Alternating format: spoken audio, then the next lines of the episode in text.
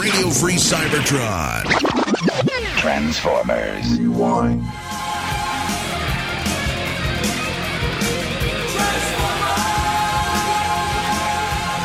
This week on Transformers Rewind, we're watching Fight or Flee. They've got us! What are we gonna do? Attack!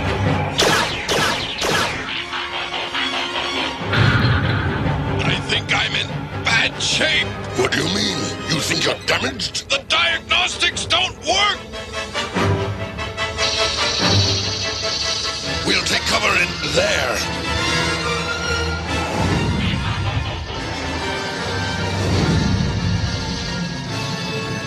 After losing a battle to the Aerialbots, Cyclonus and Scourge stumble upon a lost Cybertronian colony world where the inhabitants live in their own version of Cybertron's golden age. Welcome to Paradron, friends. You don't think this is what happens when you get deactivated, do you? Who knows, Scourge? Who knows? The world is peaceful and flowing with energon and ripe for conquest. Hey, you're not supposed to be in here. Who says? Hey, I'm stuck up here. Everybody's gotta be somewhere. Bringing the full force of the Decepticons upon it, Paradron quickly falls. Hail, Galvatron! Kneel to your new leader. But this is a democracy. I don't have to bow to anyone. One of the natives escapes captivity and reaches the Autobots on Cybertron, who return with him to prevent the Decepticons from controlling Paradron's vast energy reserves by any means necessary.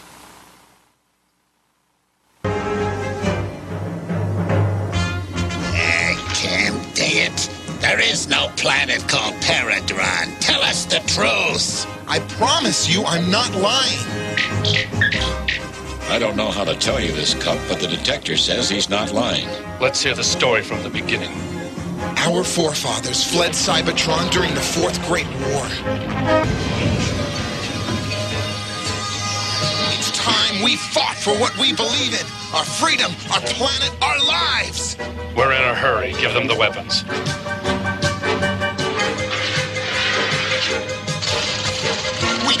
Don't believe in fighting. You know what the ancients taught us, Sandstorm? Fighting only begets more fighting. We don't have time for this. Either fight or flee.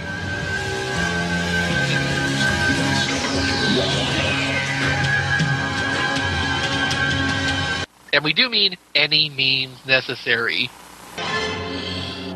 I've never seen anything this beautiful in the entire galaxy. All right, give me the bomb.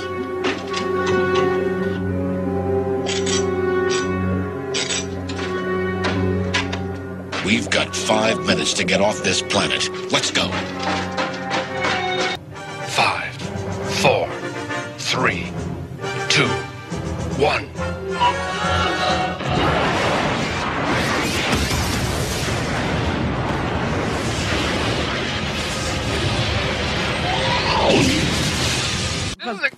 Complex episode. This is a complex episode. One I thing I, don't think it's that complex, but let's go No, no, anyway. Just wait for it. Just wait for it, JD. We'll get there. I think my one of my favorite parts of this episode is basically the characterization of Scourge and Cyclonus.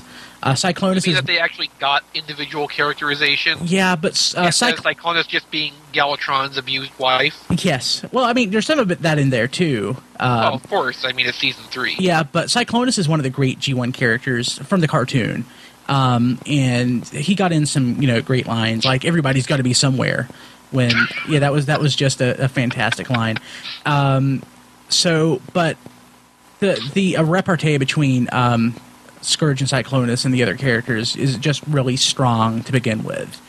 Um, and this episode also features a lot of Transformers backstory or stuff that really expands the universe that is just you know really nice but that's it, it expands it briefly um because Very briefly. it contracts after that go ahead jd Uh, well, I have uh, several thoughts, which is one. Now, granted, I had now for full disclosure, I had not watched a lot of season three, um, and now I feel really good about that, oh no especially after having watched this episode.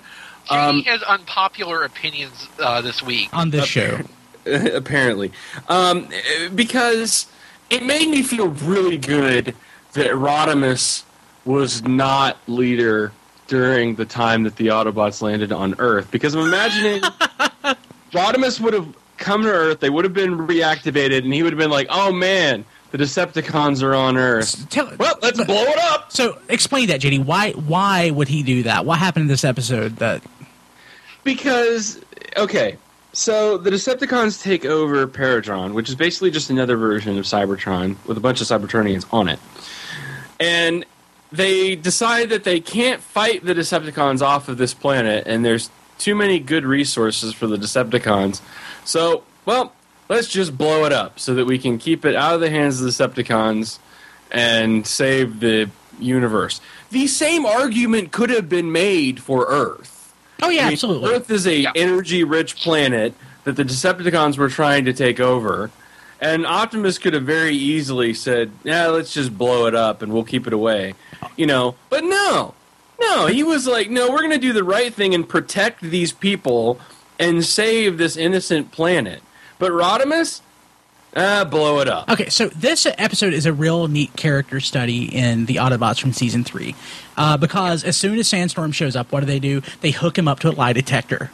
Yeah, they like. I mean, and, and granted, this is supposed to be after the war, right? Yes. I mean, that's the whole thing. Is like this is supposed to be the after the war period. The Decepticons are like a ragtag group with no real, you know, no serious cohesion. They're not a real big threat. They make threats, but they're not supposed to be like the Decepticons of old.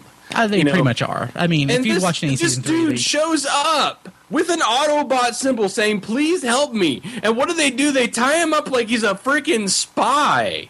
You know, Optimus would have been like guns blazing, flying to Paradron the first moment that he said, "The Decepticons have attacked my planet." Optimus, Let's go save them. Yeah. and Okay, off here's they the would have thing, gone. Here's the thing, though. The Rodimus administration is kind of different because it's an actual administration. he has to uh, worry you know- about things, actual repercussions. well, well, he does worry about things and actual repercussions when Optimus Prime comes back later and is put upon to figure out how to deal with. Oh, hey, there's a whole army of Decepticons invading. What are we going to do? I have no plan. yes, he has no idea. Oh. He's a cowboy, My- my- guns blazing. You know, Exactly. My- That's the whole point. He's a cowboy. He's a great battle leader, but when the war is over and it's time to actually run the planet, that's not really his strong suit. So, so are we saying that basically the third season is like Cold War era? Yes, that's exactly what it is. My favorite Yeah, line from this entire episode is Rodimus uh, and the Autobots get to Paradron. They encounter the Paradronians, or whatever they would be called, and uh, he's like, Rodimus is like, "We're in a hurry. Give them the weapons."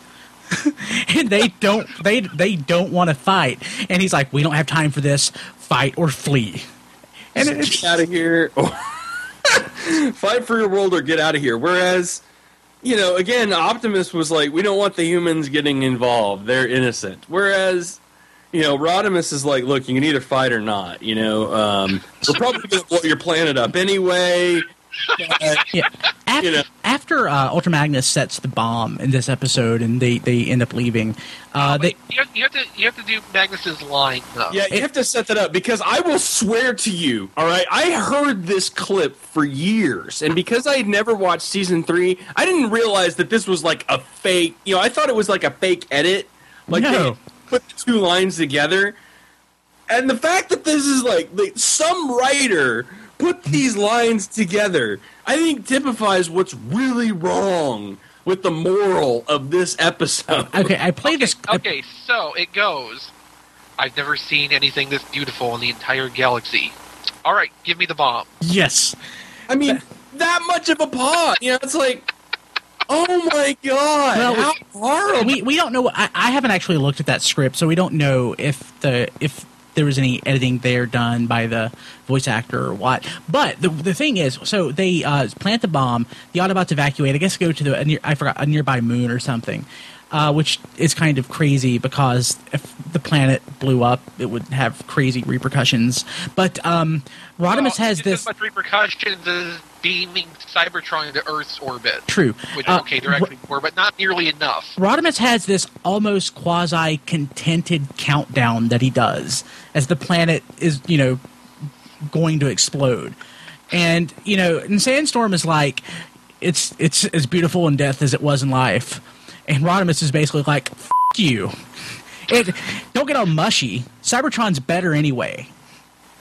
it's it, it it's like flippant as hell. It's like Rodimus is like totally like like taking a crap in this guy's like Cheerios because he's like, yeah, you know what? We just blew up your planet, and you get to go back to my crap planet now. Welcome to the war. Gee, I'm like, dude. Did, did you guys watch the uh, Quintessons info video after? Uh, no. Okay, I so have seen it. this episode featured the Quintesson info video that that uh, played with information about the Quintessons. And I think it was intentional because one thing that it specifically mentions was how the Quintessons, with nothing left to do, they decided to blow up Quintessa. I think they said, no, that's not a crazy thing. There's precedent for doing this, and the Quintessons did it. So basically, Rodimus was justified because it's something that the Quintessons did as well. But, but, I'm just still like I don't understand the moral of this. Like, what if if you through your war, through your you know interaction with a, with another group, bring war to a third party? Then what you need to do is blow up their play, like nuke it. Like that's you know, don't defend it. Don't like try to help them. Nuke their place. I, I, th- I think it was the writer's attempt to sort of reenact what they would have done with Vietnam. I mean, maybe because we certainly did like you know you know napalm large portions of that country, but I it doesn't. It's still like the moral doesn't. Uh, it, it escapes me. It just Well, okay, Rodimus and- is just like it's like Brian was saying before. It's really like a character study of some of the characters in this episode. Um, you know, this is kind of like the Autobot equivalent to uh, what was it, Web World, Yeah. which was the character study of the relationship between Galvatron and Cyclonus. Yes. This is the character study of okay, this is the leader that Rodimus Prime is. It's Be not, afraid. It's not the yeah exactly. It's not the only episode like that. I mean, there are others that are basically studies on Rodimus, like uh, the Ultimate Yeah. Weapon. Yes, is yes. definitely an episode that is f- is tries to focus on. Of course, the burden hardest to bear. Yes, and the return of Optimus Prime. Hey, Optimus is back. Let's give him the Matrix. Yeah. It was like so giddy to do that, and I was like, "Yes, please do that," because you are a planet-killing son of a bitch. Uh, Galvatron is more directly destroyed a planet, so I think Well, Rodimus. I think that was I think that was more of a moon or something. uh, it looked like Jupiter, if I remember correctly. But, but that's what you expect Something like from that. like the leader of the bad guys. You don't expect the leader of the good guys to not only blow up a planet, but turn to one of their former citizens and be like, "Ah, f- you, buddy. Our planet's better. You'll have more well, fun." it, it's it's definitely what you expect from the leader of the bad guys who's batshit insane. yeah. Yeah, that's perfectly reasonable. But for the like leader of the good guys to blow up someone's home world and then turn to him like, "Hey, that sucks, doesn't it? Wait till you get to our place."